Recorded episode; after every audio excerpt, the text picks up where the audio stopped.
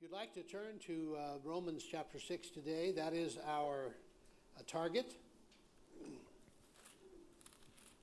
I, I wanted to um, say this morning that my wife Sharon is unable to be here. She's in the hospital uh, today, having been there a couple of nights now, uh, with some severe pain in her head and coming down over the right side of her face. They've been unable to determine what the problem is uh, um, uh, heretofore, but um, they've ruled out stroke, so that's good. And we appreciate your prayers for her as they look for the source of this uh, extreme discomfort, which has uh, caused her um, a lot of pain. I also wanted to uh, welcome some special people here today because uh, many of you know that during the first service on each Sunday, Sharon and I have the privilege of going to the Ledgestone Retirement Community, which is out 290 behind Trudy's restaurant. And uh, there's a wonderful facility there. And since August, we've been uh, going there every Sunday and uh, speaking and singing with that group of people. And we have such a wonderful congregation there that many of you haven't had a chance to meet. And Darnell and and Pauline Banks. They go with us uh, and partner with us. In fact, they were there today when I was speaking here. And uh, so some of our friends from there have come today. Uh, five of our friends from Ledgestone Retirement Community are just on the back row, uh, front row of the back section here. Would you welcome them today, please, with a good hand clap?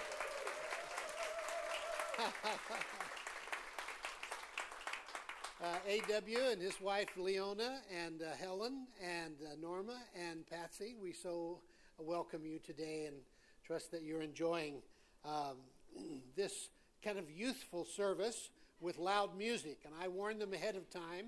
They either had to turn down their hearing aids or put some earplugs in, one or the other. And so we are so happy they came to be with us today and to support me while I'm speaking to you all. So let's have a word of prayer, shall we, over this message. Father, we open our hearts today with the thanksgiving, so grateful for the power of the Word of God and its ability to give direction and guidance to our life. And I pray today that you would help us each one to open our hearts to the message of Romans chapter 6, that it will be a strength and guide to us going forward in the days ahead. We thank you for it in Jesus' name. Amen. As Pastor Ross has said, we are doing the series Life in the Balance, and my assignment is Romans chapter 6, which tells us what to do about sin. So the title of my message is What Shall We Do About Sin? And the text is actually the last verse in verse 23 of Romans chapter 6, which, if you haven't memorized it, is a part of the Romans Road. It's an important scripture to memorize. For the wages of sin is death, but the gift of God is eternal life through Jesus Christ our Lord. This chapter eh, of Paul's letter to the church at Rome is almost to the center of the book, and it is rather bringing to conclusion the first portion in which he answers this question What shall we do about sin? And he goes on from here to talk about some very important ideas in the latter part of the book of Romans.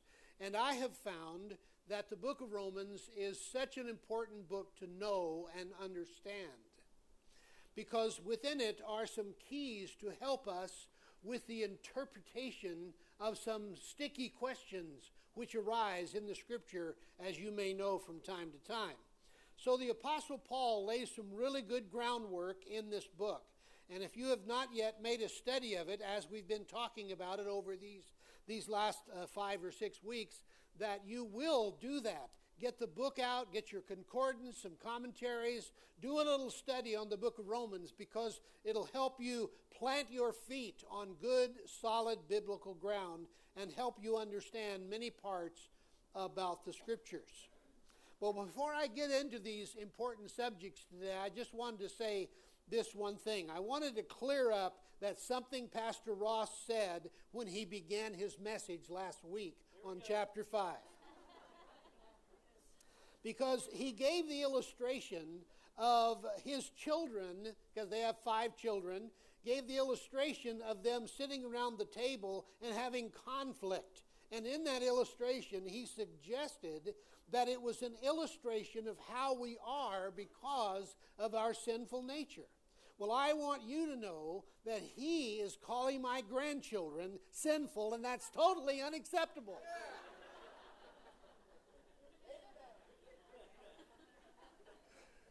But the truth of the matter is that all have sinned and come short of the glory of God. And so I want to talk to you today about what we sometimes face in our society because we face the conjecture in our society that sin is a made up idea. This word conjecture, I think, is the first word in your fill in the blanks, and the rest will be on the screen. We face the conjecture in our society that sin is this made up idea by religious people like us who want to bring other people under their control. This is the belief and the understanding of many people in our country and throughout the world because they do not have a biblical worldview and they prefer to make up their own gods and ideas about God. Unfortunately, even in the church, this church, among this congregation, we will find many who have false concepts or unscriptural concepts about sin, what it is, and where it comes from. And so today I wanted to illustrate by uh, this beautiful scale that I've created over here how we sometimes feel about sin. And this candle, this red candle, represents the sin that sometimes we find in our lives. And so we, we see that it weights us down. And we think, well, I've got to do something about that. I've got to fix that in some way. So, we, we, what do we do? We go and we find some really good things. We go to church, or maybe we help the poor, and we, we off balance what we've done in our life, thinking that these good deeds over here, represented by the white candle, are going to offset, in God's view, what we've done and how we can fix ourselves and make it through and somehow make ourselves pleasing to God. It, it may be your idea that God will look at these things at the end of your life and say, well, I guess that she or he has done a good enough job. They've overcome the bad in their life, so I'll go ahead and let them into my heaven. That's how many people view sin in their life. I want to guarantee you today that if you have this conversation with many of your coworkers, your friends, your neighbors, or even your family members that it won't take long for you to discover that's how they view the concept of sin and how they're going to deal with it. Because I've done so many bad things, I've got to do so many good things if I ever expect to make it into heaven. But I want you to know that the book of Romans was written to dispel these kind of misconceptions that we can never do enough good, be good enough to earn God's heaven or his favor. And so we want to clarify today from Romans chapter 6 what God has done about this idea of sin in his creation. Uh, it talks about how if we cooperate with him, about sin, we too can deal with it as He intended for us to do. And what that is, is overcoming its power and putting it in its place and finally canceling its death dwelling or, or dealing effects in our life. God has given us the power to put sin in its place.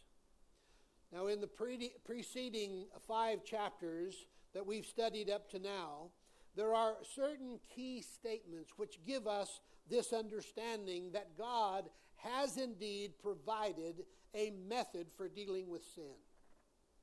I'd like to refer to them. But before I do, I, I want to take these down because some of you are worried that it's going to fall over. There we go.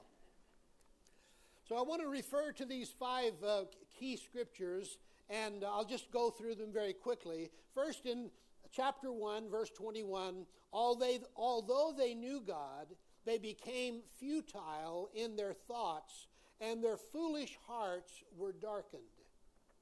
Verse 32 Those who practice such things are deserving of death. Also, those who approve of those who practice them. Now, we have not looked carefully at the latter part of Romans chapter 1, but if you do so, you will find there a picture of people who are in sin and degradation and who have reviled God and taken their own ideas of God into their life. This is a picture of the culture we live in, is it not? That if you read chapter 1, you will find there something that is very reflective of the culture that you and I live in and that we face every day here in the United States of America. And this gives us a good biblical reason to take a strong stand against sin in ourselves and in others. Because not only are those who are caught up in sin deserving of death, but we who approve of those who practice those sins are just as guilty. And this is a very difficult situation for us to be in. And then in chapter 2, verse 3, he says, Do you think, you who judge those things and doing the same, that you will escape the judgment of God? Verse 9 On every soul of man who does evil, of the Jew first and also of the Greeks. That God is demonstrating in chapter 2 that there is equality in his judgment that there is not going to be any favoritism shown upon the basis of our humanity. It is it is totally upon another basis which God is going to judge us and deal with this issue of sin in our life. So, when he uses this phrase uh, upon the Jews or the Greeks, it's a phrase that you find fairly often in the New Testament because the Jews, of course, referred to Israel under the Old Covenant up to the time of the cross, and then the Greeks or the Gentiles, that refers to who? Everybody else. So actually, he's saying that all of the Jews and all of the rest of the people in the world, these are people whom God is going to judge if we allow ourselves to be found in and continue in sin. In Galatians chapter 3 and verse 22, the scripture has confined all under sin. All the Jews, all the Greeks, all the Gentiles, all the Russians, all the people from Arkansas. We, we all have been confined under sin. All of us. He didn't leave anyone out there. His equality of judgment is clear in this chapter. So, in chapter 3, he says in verse 9, both Jews and Greeks, that they are all under sin. He comes back and hits it again. He wants to make sure we understand that. And he says in verse 10, as it is written, there is none righteous, no, not one. Well, when it says in the New Testament, it is written, where is it written? It has to be written in the Old Testament. So in Ecclesiastes chapter 7 and verse 20, for there is not a just man on earth who does good and does not sin. You can see the same kind of wording in Psalm 14:3, Psalm 5:9. It makes up that idea that the apostle Paul is writing to the Roman church there when he's when he's indicating that there is a group of people who who are not righteous in the sight of God. But then he switches gears as he moves into chapter 4. Then comes hope. Then comes an opportunity for us to see that there is a way out of the burden of sin which comes over our life. In chapter 4 and verse 5, to him who believes on him who justifies the ungodly, his faith is accounted for righteousness. Who is he who justifies the ungodly. It is God Himself, is it not? And when we come before God and we believe in Him and the one whom He has sent, the Lord Jesus Christ, then our faith is accounted for righteousness. What does that mean? It is written over to our account. Because of our faith, we are righteous in Christ. What a great truth that is. Verse 8 of chapter 4 Blessed is the man to whom the Lord shall not impute sin. Verse 16 It is of faith that it might be according to grace, so that the promise might be sure to all the seed. Now, who are the seed? I just want you to know it's not the NCAA basketball players who are playing right now. You know, the third seed plays the sixth seed, and I think maybe Texas Tech was the sixth and they won. Uh, well, anyway, it's not that kind of seed. It's a different kind of seed. And because of faith, something happens to us. Those who believe become the seed of Abraham become the seed with Christ. In fact, that word seed in the original language of Greek is interestingly enough the word sperma, which indicates that it is the offspring, if you will, of Abraham by faith. It is the remnant that the scripture describes of those who come to Christ by faith. So, it is according to grace that the promise might be sure. Might be sure to all the seed. So we have a comfort, understanding, and knowing that God has ministered to us in such a great way. Chapter 5, verse 6, uh, and yes, verse 6. For when we were still without strength, in due time Christ died for the ungodly. Verse 17, one of my favorite scriptures those who receive the abundance of grace and the gift of righteousness shall reign in life through one Christ Jesus. This is the hope that we have as people who were born in sin and shapen in iniquity. Every one of us who are here have been touched by sin. Not only were we conceived in sin and we, were, we carry the sin of Adam with us into this life, but as we came to the age of accountability, a sin touched our life in one way or another. No one in this room that I'm aware of has been uh, uh, the, the product of the Immaculate Conception. We're all affected by sin in our life. And so, what do we do with that sin? Today, I want you to know that all of us have been equally in trouble with God, but He has a great plan to deal with it. So, I want to look at these questions from chapter 6. The Apostle Paul asks three searching questions in this chapter. So, let's look at them briefly questions which cause us to consider the value of what God has done for us in bringing forth his great plan into the world. These three questions are rhetorical questions which are asked in order to produce an effect in the hearers. Uh, they have an obvious answer. And so when you hear that question, uh, there is automatically a proper response to answer it. And question one is in verse 1 of chapter 6 when he says, Shall we continue in sin that grace may abound? And the obvious question, and Paul speaks resoundingly, No, we should not do that.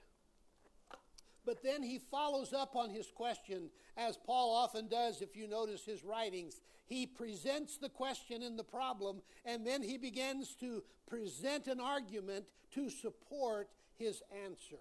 So, looking from verse 2, let's read down through verse 7. Certainly not. How shall we who died to sin live any longer in it? Or do you not know that as many of us as were baptized into Christ Jesus were baptized into his death? Therefore, we were buried with him through baptism into death, that Christ, just as Christ was raised from the dead by the glory of the Father, even so we also should walk in newness of life. For if we have been united together in the likeness of his death, certainly we shall be in the likeness of his resurrection. Knowing this, that our old man was crucified with him, that the body of sin might be done away with, that we should no longer be slaves of sin. That, my friend, is some pretty good news right there. That we should no longer be slaves of sin. For he who has died has been freed from sin.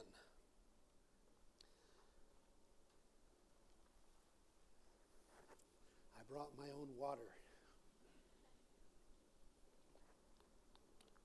Thank you for that break. So he says, We have died to sin. We've been baptized into his death. We were raised from spiritual death by his glory. We should then walk in newness of life. We have been crucified with Christ. We have died and been freed from sin. This is a done deal. Look at the result of this action. Verse 11 and 12. Likewise, you also. Who is he talking to there? He's talking to me. He's talking to me. And he's talking to you. Likewise, you also reckon yourselves to be dead indeed to sin, but alive to God in Christ Jesus our Lord. Therefore, do not let sin reign in your mortal body, that you should obey it in its lusts. When you, when you see that word therefore, what are you supposed to do? You're supposed to look and see what it's there for you're studying the Bible and it says, therefore, such and such, you have to stop and consider what was just said because based upon this idea and these facts, then this is what you should do. Therefore, he said, do not let sin reign or be in control of your mortal body, that you should obey it in its lusts or in its desires. James chapter 1 and verse 14 uh, says that, that we are uh, tempted when we are drawn away by our own lust. That word lust means our own longing, our own desire. It indicates to us that we as human beings have an infatuation for that which is forbidden and we are drawn to it. Our responsibility then is in verse 13 do not present your members, your body, soul, and spirit, as instruments of unrighteousness to sin, but present your members, your body, soul, and spirit, as instruments of righteousness to God. This is the Christian life. This is what we are supposed to do. We are not supposed to present or give over our body, soul, or spirit to sin, but we give over our body, soul, and spirit to righteousness. That's how you live the Christian life. That's a great story to tell. 1 Thessalonians chapter 5 verse 23 the apostle writes now may the God of peace himself sanctify you completely that you that and may your whole spirit soul and body be preserved blameless unto the coming of the Lord Jesus Christ.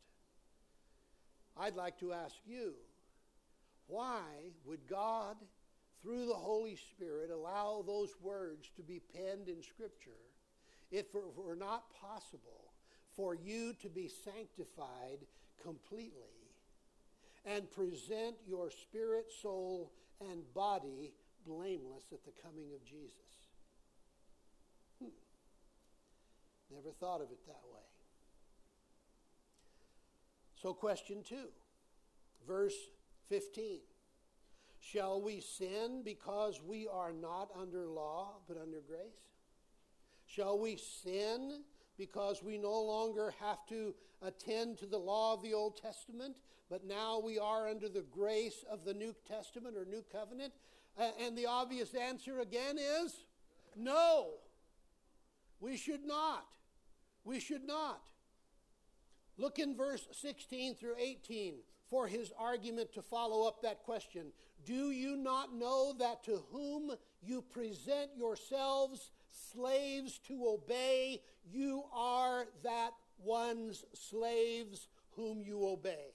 Whether of sin leading to death or of obedience leading to righteousness.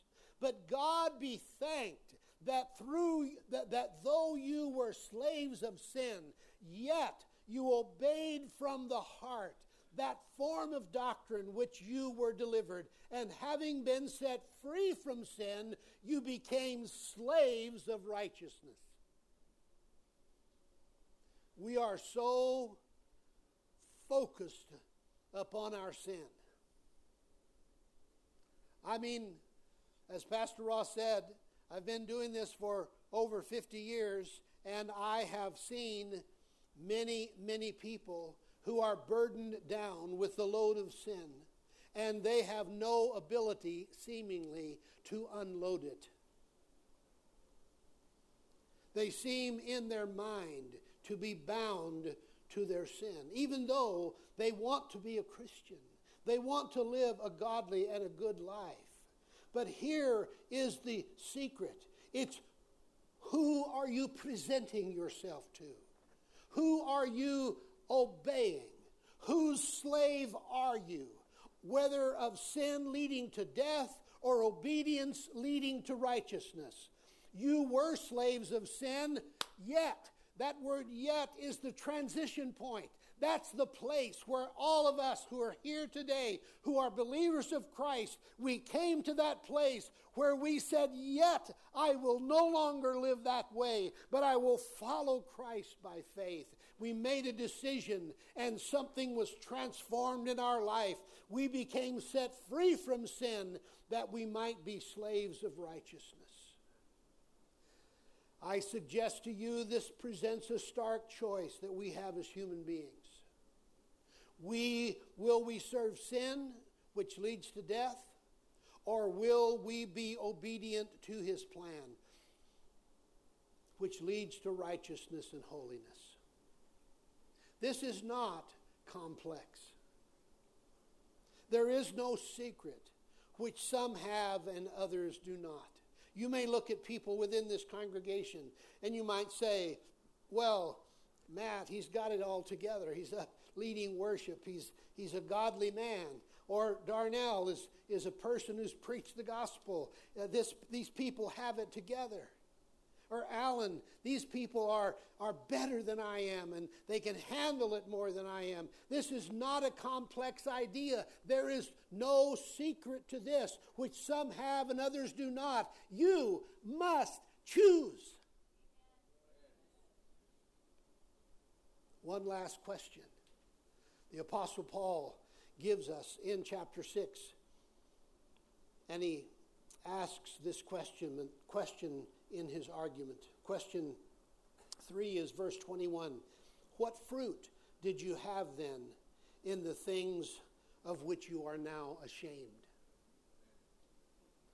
What fruit did you have in the things of which you are now ashamed?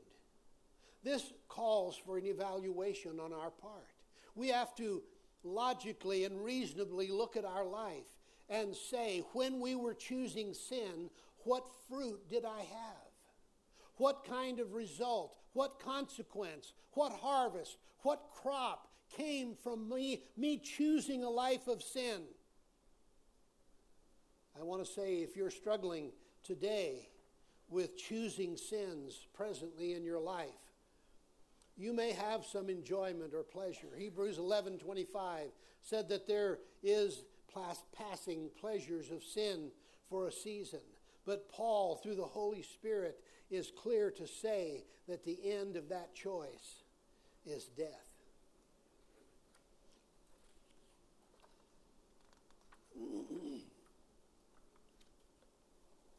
Our choice is stark, and it's an eternal choice.